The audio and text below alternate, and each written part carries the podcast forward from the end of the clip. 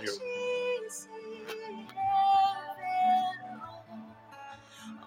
Graças e paz aos amados. É alegria grande poder é, estar com os irmãos aqui é, na igreja de Ana Gonzaga. É assim que eu gosto de ver a igreja, né? Porque a gente ainda talvez se acostumando, ainda que eu saiba que essa é uma nomenclatura oficial da, da nossa igreja, mas eu sempre falo isso, sempre que é, eu já tive a oportunidade de plantar algumas igrejas por esse Rio de Janeiro, e eu sempre começava, podia ter duas pessoas, eu chamava de igreja. Porque igreja é onde Deus está envolvido. Essas nomenclaturas, claro, está lá nas nossas constituições, e eu gosto sempre de fazer as pessoas entenderem que aqui está a igreja de Ana Gonzaga. Você começa a falar congregação, o pessoal já pensa logo, isso aí já deve ser uma outra lojinha que está abrindo por aqui. Então eu sempre chamo de igreja. Eu fiquei feliz quando Afonso me chamou, a gente estava no evento, foi? Afonso falou assim, pastor, por que você não chama Davi? Aí eu falei, bro, já é pra já. Se tiver alguma coisa, a gente desmarca. E a gente quer estar tá junto, porque eu sei que aniversário a gente sempre tem bolo e tobe. E eu não sou de perder tobe em lugar nenhum, né? Se for além do tobe, se for Coca-Cola, aí que a gente fica mais feliz ainda. Eu não tomo Coca-Cola bem, um, bem uns 15 anos já, irmãos. Mas é, depois que a glicemia me pegou, eu agora estou preferindo água. É, diz que água é vida. Eu estava nesse tempo de caminhando para cá, eu vim pensando um monte de coisas. A gente para no sinal, para nos engarrafamentos, e eu fiquei pensando muitas coisas que Deus é, vai falando no coração da gente. Eu fico muito grato a Deus porque Deus tem falado conosco. Eu lembro que algum tempo atrás um irmão disse para mim assim: Ah, já uns 30 anos, eu sou velho. Ele disse assim para mim: Eu vejo vocês falam, Deus falou, Deus falou. Eu já estou na igreja há tantos anos, nunca escutei Deus falar. Eu falei: Coitado, é uma pena. Você está na igreja há tantos anos e diz que nunca escutou Deus falar. É, talvez ele quisesse escutar Deus falar assim, de uma forma sobrenatural. E aí ele não consegue escutar Deus falar. Eu agradeço a Deus, é, louvo o Senhor pela igreja que está aqui nesse lugar, pela liderança da igreja, pelos irmãos, estou vendo alguns irmãos aqui, são nossos companheiros de julgo, irmãos de, de jornada. Eu louvo a Deus também pela vida de cada um daqueles que estão conosco aqui, é, compartilhando desse culto de adoração ao Senhor. E eu gostaria de pedir uh, aos irmãos lá do, da multimídia que nos ajudasse achando é, Filipenses capítulo de número 3, verso 14, 15, 16. Ok. Quanto mais, começa esse quanto mais, irmãos, começa. Qual é o versículo aí que você apareceu primeiro aí? Quanto mais irmãos. Esse é o. É? Então tá. Então vamos até o 14. De 1 até o 14, vamos juntos? Aquela leitura bonita igual vocês fizeram com o presbítero Afonso. Quanto mais irmãos meus, alegrai-vos no Senhor. A mim não me desgosta e a segurança para vós outros que eu escreva as mesmas coisas. Acautelai-vos dos cães, acautelai-vos dos maus obreiros, acautelai-vos da falsa circuncisão. Porque nós é o que somos a circuncisão, nós que adoramos a Deus do Espírito e nos gloriamos em Cristo Jesus e não confiamos na carne. Bem que eu poderia confiar também na carne se qualquer outro pensa que pode confiar na carne, eu ainda mais. Circuncidado ao oitavo dia da linhagem de Israel, da tribo de Benjamim, hebreu de hebreus, quanto a lei fariseu. Quanto ao zelo perseguidor da igreja, quanto à justiça e à lei, irrepreensível mas o que para mim era lucro, Isso considerei perda por causa de Cristo. Sim, deveras considero tudo como perda por causa da sublimidade do conhecimento de Cristo Jesus, meu Senhor, por amor do qual perdi todas as coisas e as considero como refúgio para ganhar a Cristo. E ser achado nele, não tendo justiça própria que procede da lei, senão o que é mediante a fé em Cristo, a justiça que procede de Deus, baseado na fé. Para conhecer e poder da sua ressurreição e a comunhão de seus sofrimentos, conformando-me com ele na sua morte, para de algum modo alcançar a ressurreição dentre os mortos. Não que eu já tenha recebido ou tenha já obtido a perfeição, mas prossigo para conquistar aquilo para o que também fui conquistado por Cristo Jesus. Irmãos, mim, não julgo haver alcançado, mas uma coisa faço, esquecendo das coisas que para trás ficam e avançando para as que diante de mim estão, prossigo para o alto, para o prêmio da glorificação de Deus em Cristo. Amém. Eu vinha caminhando e comecei a lembrar da minha história. Eu sou filho de um pastor missionário que plantou igrejas por esse interior do Brasil.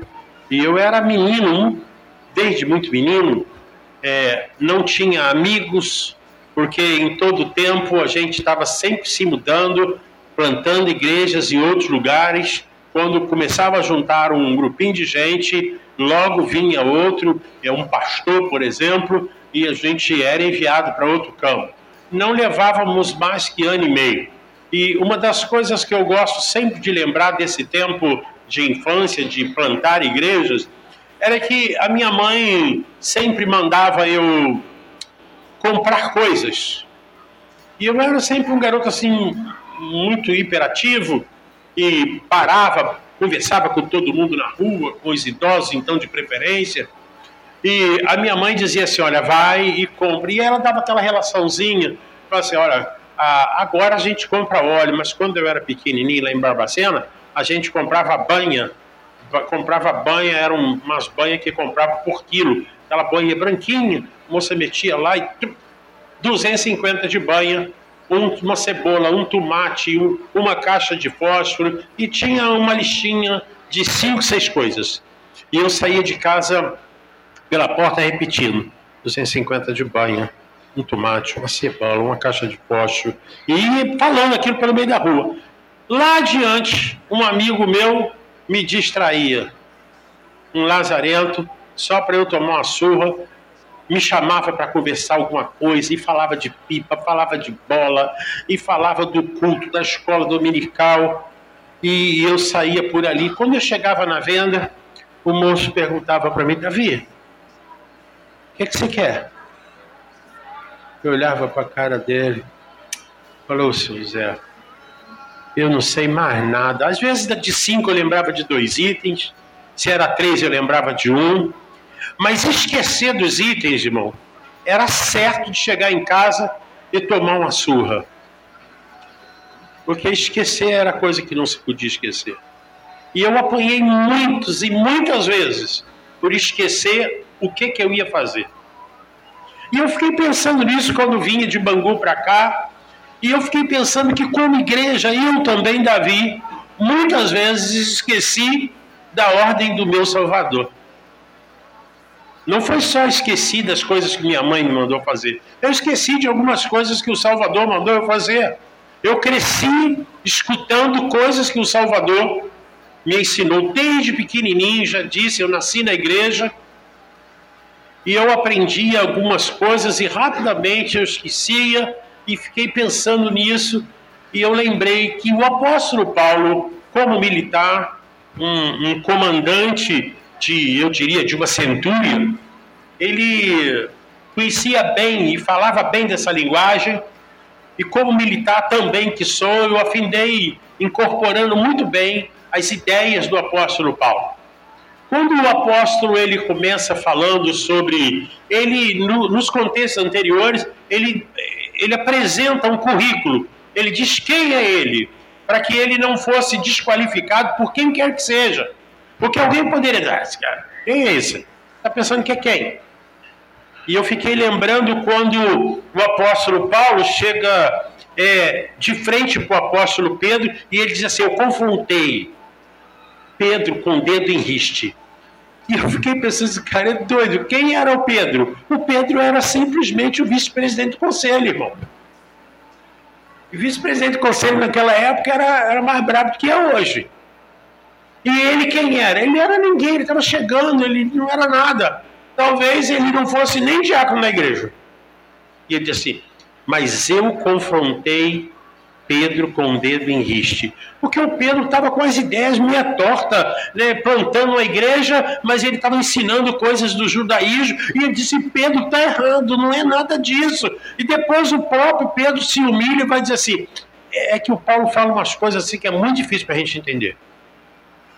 E eu dei graças a Deus, porque Pedro também, ele não bateu no peito e disse: Quem está pensando que eu estou? Eu sou o cara. Né? Porque às vezes a gente encontra com gente assim que quer dar umas carteiradas na gente, está pensando, eu sou o pastor. Quem é tu? Chegou na igreja onde? Já está na janela, eu sou o pastor, já estou aqui há nove anos.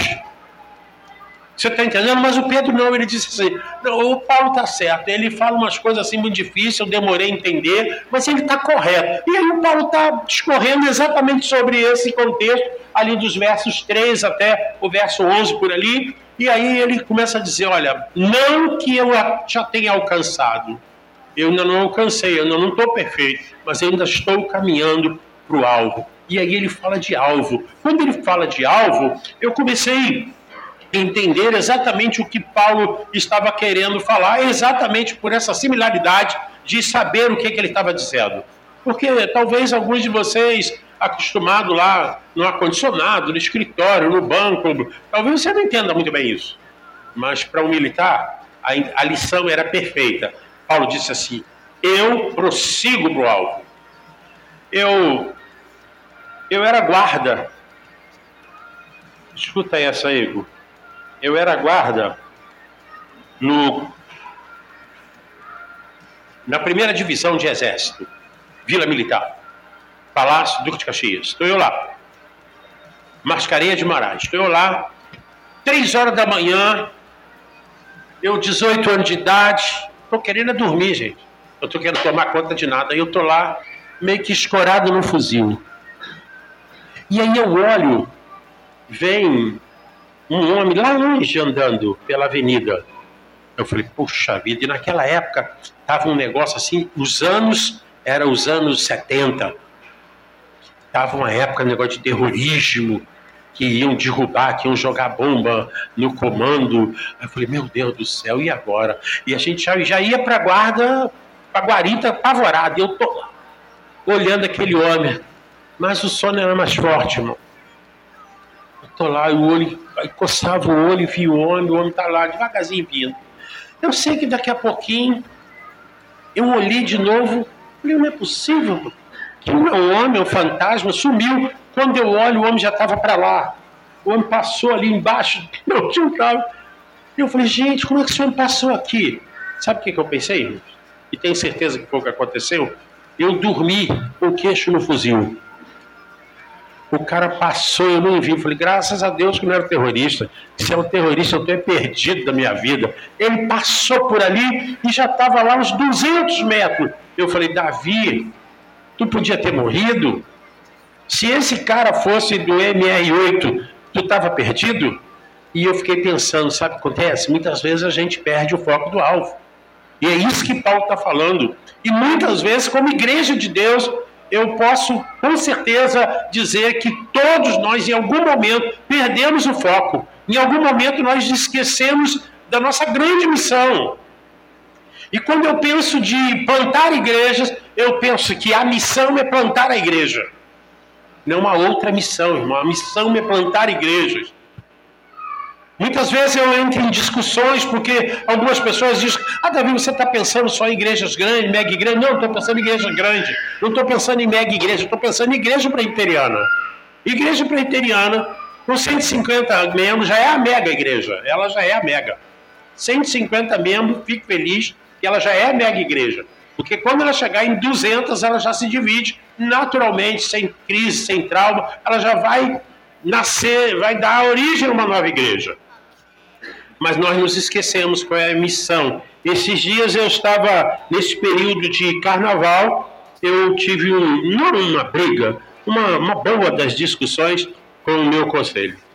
Porque nós estávamos discutindo se nós íamos ter escola dominical no domingo de carnaval, se ia ter de noite, de dia, de tarde. E eu fiquei esperando eles ficarem ali naquele. E eu tô lá, né, sabe, igual o jogo ping-pong, olhando de um lado para o outro, e eles discutindo se ia ou não ia. Aí você vai ter desfile aqui na rua da igreja? Não, pastor, mas o pessoal vem de longe. Eu falei, que longe? O mais longe que vem é minha filha com meu genro, que vai dali de Campo Grande. E aí, se a gente pudesse, a gente dispensa ele. Sabe por quê? A mentalidade é mais ou menos assim. A gente é uma congregação que está querendo ser igreja, mas a mentalidade está da igrejona. A gente tem a mentalidade da igreja que a gente veio, da onde a gente está nascendo. Gosto de pensar muito isso. A igreja presbiteriana do Brasil é uma das mais, maiores e mais respeitadas igrejas, denominações dessas terras tupiniquim. Alguém pode dizer que a Igreja Universal é uma igreja rica. Eu digo não, rica é a igreja presbiteriana. Mas como que eu falo isso para os membros da minha igreja, se quando eu, eles olham e dizem, poxa, pastor, a gente podia comprar um bebedouro. Falei, é, irmão, vamos vender angu baiano. Aí diz assim, pastor, o senhor não disse semana passada que a igreja presbiteriana é rica? Alto lá, a igreja presbiteriana é rica, não nós. Nós não somos. Nós vivemos de aluguel, irmão, igual uns irmãos. Pagamos aluguel, é um sacrifício para vencer o mês. Normalmente o mês fecha no vermelho, e aí eu não posso ficar gritando muito, porque senão os irmãos. Mas o senhor não disse que a igreja presbiteriana é? Eu disse, o meu pai é. Nós ainda não somos nada. Então, essa é a perspectiva de para onde nós queremos ir, aonde nós estamos focados, aonde nós precisamos chegar nós ainda não somos, nós queremos chegar nesse lugar. E o Paulo, então, ele diz exatamente isso. É, eu queria chamar a atenção para a primeira coisa que me chamou a atenção aqui é a ótica certa. A ótica certa a respeito do nosso passado. Precisamos ter uma visão correta de quem somos nós. Paulo diz ali, como eu disse, ele começa a dizer: Eu sou. E ele se diz: eu sou hebreu, do melhor dos hebreus dos hebreus, eu sou é, fariseu. E ele começa a falar quem ele é. Ele está olhando para o passado simplesmente para dizer para as pessoas da onde que ele veio. E é legal isso, a gente poder saber quem somos nós. Nós somos uma igreja presbiteriana. E aí nós sabemos de onde nós viemos. Ou seja, a gente quer chegar a algum lugar, o nosso alvo é lá, mas a gente não pode, para chegar no alvo, fazer curvinha. Eu lembro quando eu era muito pequeno, eu fico olhando aqui, tem algumas pessoas aqui com quase 70 anos como eu. E tinha um, um desenho animado, era um, um coelho. O coelho era o xerife da cidade. E o coelho, ele tinha uma pistolinha muito engraçada. A pistola dele. Alguém vai lembrar, mas não precisa dar cola, não. E aí ele atirava com aquela pistola dele. A munição dele era a melhor munição do mundo. Fazia curva, dava volta na parede, até pegar o incauto. Mas ele nunca errava, porque o tiro dele sempre chegava aonde ele queria que chegasse. E eu fico pensando, nós não temos essa pistola que vai sempre no lugar certo. Portanto, nós precisamos uma visão do passado, quem éramos nós, de onde nós viemos, de onde nós saímos, mas nós não podemos, então, é, negociar, eu diria, esses nossos princípios. E essa tem sido sempre a grande discussão de que, para chegar ao alvo, nós não podemos negociar o presente. Ou seja, a gente não está disposto a fazer qualquer coisa, a pagar qualquer preço para chegar ao alvo que alguns estão querendo chegar. Porque alguém diz para o pastor assim: olha, tu tem que fazer a meta, tem que bater a meta, tem que isso, tem que aquilo. O pastor, coitado, sai dali desesperado para bater a meta. Graças a Deus, irmãos. Eu e o Igor não precisamos pagar a meta. Só o Senhor quem haverá de nos cobrar essas metas, porque as metas estão na mão do Senhor. Mas ninguém diz, olha, tu tem que salvar tantos. Eu lembro que eu tinha um pastor presbiteriano, nunca mais esqueci isso, eu era presidente do presbitério, e aí um dia ele foi ordenado, no mesmo ano que ele foi ordenado, no mesmo ano, ele chegou e fez o relatório, salvei 100 pessoas. A gente, os pastores, ficou todo mundo assim olhando para cá, como assim? Ele disse, salvei cento e tantas pessoas. Falei, rapaz, eu já estou no ministério quase 20, na época, eu já estou quase 25 anos, ainda não salvei uma pessoa. Eu queria tanto salvar pelo menos as minhas filhas, ainda não consegui salvar. Como é que você está salvando todo mundo assim? Porque havia estado no Brasil um, um pastor argentino, um salvo juízo, e o pastor salvava todo mundo, e aí ele começou também a salvar. E ele salvou cento e pouco no primeiro ano, salvou mais outros cento e pouco no segundo ano. No terceiro ano ele foi excluído da denominação. A igreja presbiteriana teve que mandar ele embora, porque ele já estava salvando gente demais.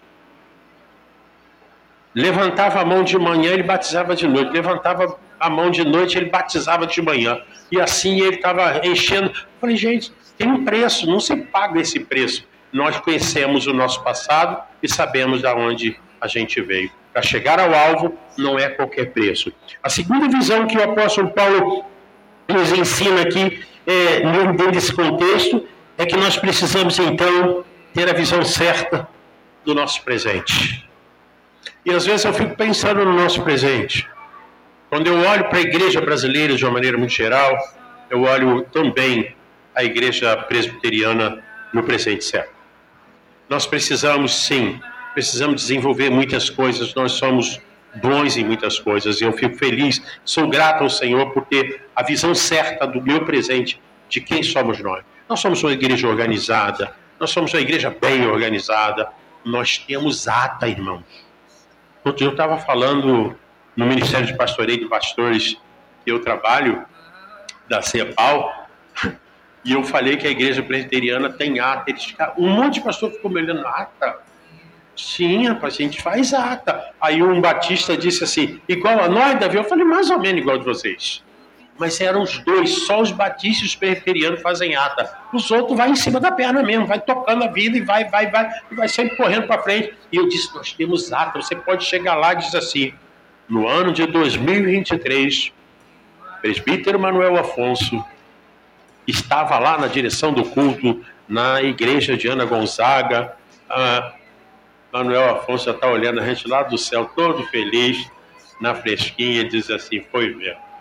E os netinhos, os bichos ficam olhando assim: Meu bisa, meu vô. Ou seja, nós temos uma ata para revermos essas histórias. E as pessoas lá não têm, não sabem quem fez nada, não sabem quem começou nada, não sabem absolutamente nada. Eu disse: Igreja Presbiteriana tem. A gente faz aniversário, tem bolo, irmão. Você tem ideia que é bolo?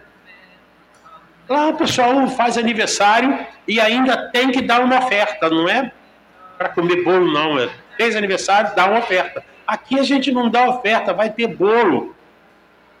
Não queria dizer nada para vocês, não. Você está entendendo? Tem cachorro quente, tem refrigerante, tem não, tô, não, não vi, mas eu sou capaz de dizer que algum irmão vai arrumar um refrigerante diet para o pastor. O pastor, acho que tem aí um escondidinho aqui, que era do presbítero apóstolo, e vai arrumar um copinho para mim. Você tem, a gente tem esses negócios, em lugar nenhum você vai, tem essas festas, esses eventos, nós somos especialistas nos eventos.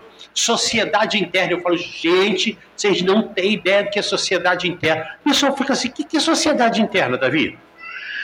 Eles já ficam pensando outras coisas. Eu digo assim, sociedade de homens. Você sabe o que é isso? Sociedade de mulheres. Sociedade de adolescentes. Algumas nem existem mais, mas eu falo, tá lá. Sociedade de adolescente, de criança. Eu falo, Davi, a gente não tem nada disso, rapaz.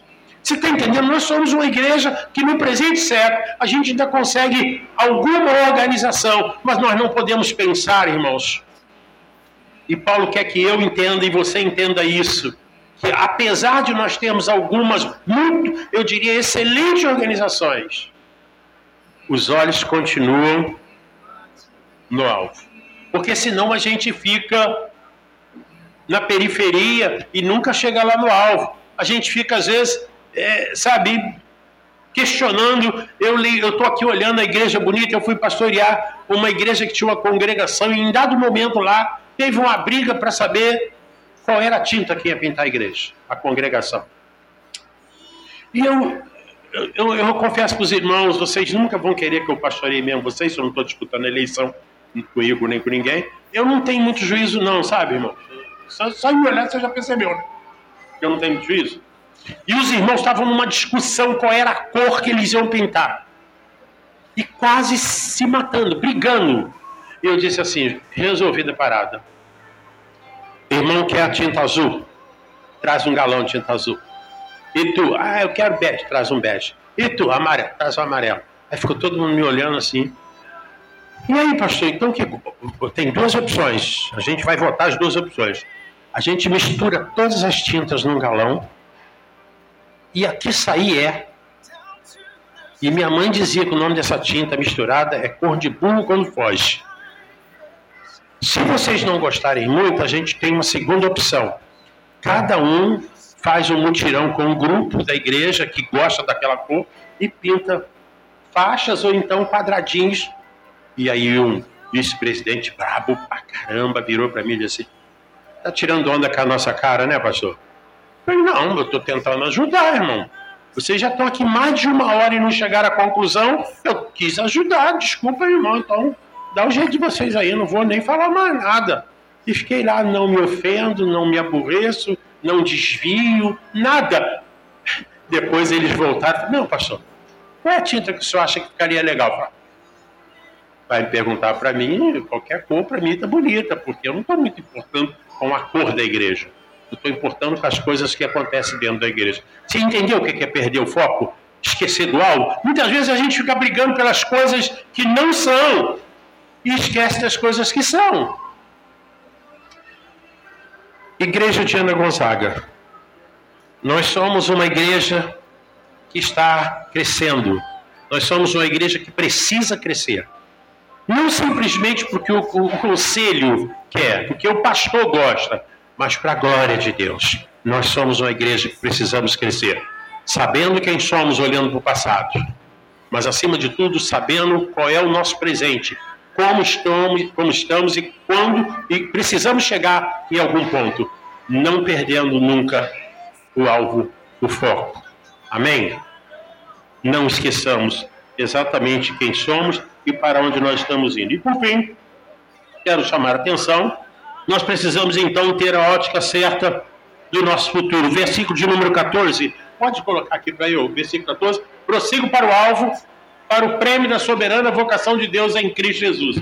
Sabe que aqui Paulo chegou à conclusão agora no futuro? Prossigo para o alvo. E para prosseguir para o alvo, muitas vezes ele teve que abrir mão de coisas. Para ir na direção do alvo, a gente às vezes tem que abrir mão de coisas. Não dá para ir para o alvo é, carregando algumas coisas que a gente gosta. Eu gosto de algumas coisas que eu abri mão ao longo da minha jornada. Depois de 28 anos de ministério, é, eu abri mão de um monte de coisa que eram convicções. Porque eu entendi que se eu não abro mão, uma coisa não acontece. Às vezes minha esposa diz assim: é, tu afrouxou mesmo, né? Eu não, eu afrouxei não. É porque algumas coisas precisam acontecer e se você ficar ali com a mão de ferro, as coisas não acontecem. Eu pastoreei uma igreja, eu, eu, eu prefiro não falar o nome dela, porque alguns irmãos aqui possivelmente a conheçam. Eu pastoreei uma, uma igreja no interior do estado do Rio de Janeiro. Quando eu fui pastorear essa igreja, ela tinha 102 anos de idade. Você entendeu o que eu falei? 102 anos? Alguém aqui tem 102 anos? 102 anos de idade. Cheguei lá, a igreja era bonita, gente. No meio de uma fazenda, sabe, um verde, uma coisa, sabe, parecia, parecia já um céu, um paraíso. Entrei na igreja, olhei a igreja toda bonitinha, ela estava fazendo 102 anos, deram uma maquiagem, levaram ela no salão, sabe, deram um banho de loja nela, estava tudo muito bonitinho. Aí foi pro culto à noite vai bombar. E eu fui para ficar sábado e domingo lá no interior. Chegou no sábado, o pessoal começou a chegar. O pessoal foi chegando, pessoal foi chegando, pessoal chegando, pessoal chegando, pessoal chegando. A igreja, o pessoal chegando, pessoal chegando. Quando culto começou, tinha oito irmãos. Esse pessoal chegando todo que eu falei, oito. Ministério de Louvor. Gogó. Eu falei, não tem. O pastor não gosta. Cara, o pastor não gosta. O pastor não gostava de microfone, o pastor não gostava de violão, o pastor não gostava de tamborim, de bateria, de palma, não gostava nem de mão. Eu falei, gente do céu, rapaz, 102 anos de idade, a igreja com oito membros. Acabou o culto, eu muito triste, desgostoso de ver aquilo, meu primeiro ano na igreja. Sentei para jantar com o pastor e falei assim, pastor, que isso? A igreja não tem um violão, caixa de som. Não, não, esses negócios tudo do diabo. Eu falei, por que, que em 102 anos a gente só tem oito pessoas? E ele disse, Davi, porque aqui as crianças nascem e aí elas ficam adolescentes e elas vão embora para a capital, que é para estudar e fazer faculdade. É, tem alguma lógica. Muito bem, chegou no domingo, escola dominical, e à noite eu vim embora à noite, e minha esposa disse assim: Poxa, filha, noite perigosa, vamos ficar por aqui, tem lugar para dormir, a gente dorme aqui de manhã, a gente vai embora na segunda-feira. Tá... Só que de noite eu escutei um barulho de culto. Barulho arrebatador de culto. E aí eu não perguntei, como eu já disse para vocês, eu sou meio sem noção. Não fui para nossa igreja, nem a minha esposa sabe onde eu me enfiei, larguei ela para lá e fui seguindo aquele barulho do hino. Cheguei, andei mais ou menos daqui até o final dessa rua, só que tinha uma, uma lá no final, um culto de uma Assembleia de Deus daqui até lá. Devia ter mais ou menos umas 180 pessoas, no meio da roça, bombadaço. E tinha um monte de jovens e adolescentes que não foram para a faculdade. E aí eu disse assim, é, pessoal da gente, tudo vai para a faculdade, mas que bom que eu achei uma igreja ali só de gente burra. Devia ter umas 200 pessoas de gente burra lá. Ele ficou me olhando e falou assim, não é assim não, reverendo. Não, eu fui lá, o culto estava cheio. O senhor disse que os daqui foram embora. Hoje a igreja deve estar, pelo tempo que eu já saí de lá, a igreja deve estar completando mais ou menos uns 120 anos. E a última informação que eu tive é que estava com sete.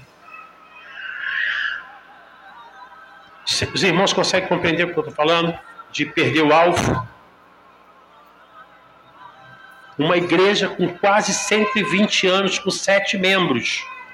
Porque não pode ter a bateria, não pode ter o microfone, não pode ter caixa de som, o pastor não gostava de barulho. Eu fiquei apavorado, irmãos, me perdoe aqui, não é desabafo não, porque já passou. Os bancos da igreja era colado na parede, o pessoal assistiu o culto assim, ó. E aí, do culto, na hora que eu fui pregar, eu olhei, os bancos da igreja estavam tudo cimentado no chão. Fizeram as sapatinhas, enfiaram o banco lá. Eu perguntei assim, irmão, o que, que é aquilo ali? Aí eu falei, não, pastor, é os bancos. Eu falei, mas por que, que não bota o banco igual todo mundo assim? Aí eu falei, não, pastor, não vai mexer nesse banco. E quem botou esse banco aí foi o vô do pastor. Falei, o vô do pastor que botou o banco desse jeito. E aí não pode tirar porque foi o, o vô dele. Falou, olha, próxima vez que eu voltar aqui, eu vou trazer uma caixa só de cupim para comer os bancos da igreja todo. Gente, o que eu estou querendo dizer para você é que a gente não pode perder qual é o nosso grande alvo. E infelizmente nós às vezes esquecemos qual é o alvo, ficamos distraídos, olhando para coisa, sabe, igual o Davizinho que ficava na rua esquecia o que, que ia fazer. Paulo está dizendo: olha, não perca o alvo. Não perca o alvo. E eu queria que nessa noite eu e você pudesse sim olhar para trás descobrir quem nós somos de verdade. Nós não estamos dispostos a abrir mão de alguns valores e, e a gente chama valores pétreos. A gente não está disposto. Mas tem coisas que. Sempre simples, coisas que são inócuas. A gente. Ah, porque alguém não gosta. Eu ainda sou meio desajeitado com algumas coisas, eu ainda não sei, sabe, dar aquela sambadinha no público. Eu ainda não sei. Eu sou velho, eu estou desajeitado. Os meninos vão até rir de mim. Mas se alguém fez, não tem problema com isso, não. Porque esse não é o grande problema. Porque alguém. Tem gente que não consegue. Eu tenho uma irmãzinha na minha igreja. Gente, aquela irmã, ela não consegue ficar quieta. Aí ela olha para mim assim. Esse não é o grande foco. Eu olho para trás para perceber quem eu sou. Olho para o presente para perceber necessidades. E quando eu olho para frente, eu vejo muitas necessidades. Talvez você olhe para o presente e veja muitas igrejas. Alguém diz, pastor, tem igreja para tudo quanto é lado, tem um monte de igreja, um monte de nome. Eu falei, o problema não é se tem igreja com um monte de nome. O problema é se tem evangelho. Porque há uns anos atrás, passado, a gente dizia assim, a gente evangelizava na rua e dizia assim, procure uma igreja perto da sua casa. Hoje a gente não pode mais nem falar isso. A gente diz assim, procure uma igreja mais perto da sua Bíblia. Porque tem um monte de igreja, mas longe da Bíblia, longe de Deus. Povo, gente correndo de um lado para o outro sem esperança de coisíssima alguma. E essa é a necessidade que eu vejo e a importância da igreja estar aqui nesse lugar. Para dizer a essa sociedade quem de fato é Jesus. Como a gente já cantou aqui. Dizer a essas pessoas que não é qualquer coisa, não é qualquer esperança, mas é uma esperança viva no Cristo verdadeiro e fiel. Mas quando eu olho também para o futuro, eu vejo que nós precisamos fazer uma jornada mais longa. A gente precisa caminhar com mais velocidade, com os olhos fitos no alvo. E o alvo é Cristo Jesus. Eu fico olhando aqui, eu quero deixar assim, não uma crítica de um velho pastor. Eu sempre disse para o meu velho pastor, pastor, quando a gente vai ficando velho, o bom é que a gente pode falar um monte de coisa Ninguém liga mais para já está quase jubilando mesmo. Quem não pode falar isso é o Igor. Você está novinho. Eu já vou jubilar ano que vem. Tá tudo certo, o pessoal vai falar, coitado, ele é um tadinho. É assim que eles vão me tratar. E eu sempre falava isso para o meu pastor, sabe o que eu entendo, irmão? Que algumas coisas precisam ser empreendidas. E só esses moços vão conseguir empreender. Aqueles outros moços, aqueles seminaristas. E eu gosto sempre de dizer isso. Falei, irmãos, eu gosto da nossa teologia, nossa teologia é boa. Ah, o Calvino, você sabe o que é o Calvino, não sabe? Um cara assim, barbudo, bonitão. Ele é legal. A teologia dele também é legal. Mas mais do que ele, é Jesus. Isso é que eu chamo de olhar para o alvo. Porque quando o Calvino está olhando para Jesus, eu estou olhando junto com ele. Agora, se alguém quiser ficar só, sabe, nos prolegômenos, só ali na, na periferia. Eu falo, irmão, fica aqui que eu estou olhando para o alto. E o desafio de nós, igreja, nesse nono aniversário, é continuar olhando para o presente, para as necessidades e continuar indo para diante, porque é isso que Paulo está dizendo. Prossigo para o alvo. E o alvo é levar as boas novas aos perdidos. Alguém já disse com muita propriedade: quando você não lembrar quem foi que disse, diga que foi Santo Agostinho. E eu estava tentando ali achar ali, mas eu fico meio enrolado com o telefone, e aí eu vou dizer que foi Santo Agostinho que disse. Alguém já disse com muita propriedade, a frase não é minha. E evangelho são famintos levando pão para outros mais famintos ainda. E esse é o nosso grande alvo: levar o evangelho para aqueles que estão lá fora com muita necessidade porque aqui nós temos algum pão e nós precisamos distribuir esse pão para as pessoas que estão lá fora. Tudo é muito bonito, tudo é muito espetacular, mas nós precisamos dizer àquelas pessoas que Jesus está voltando e que Jesus é a única esperança que essa gente tem. Amém? Muito obrigado, presbítero Afonso, também o reverendo Igor, pela aquiescência de me permitir usar aqui a sua cátedra. E certo como eu já disse, eu já estou jubilado.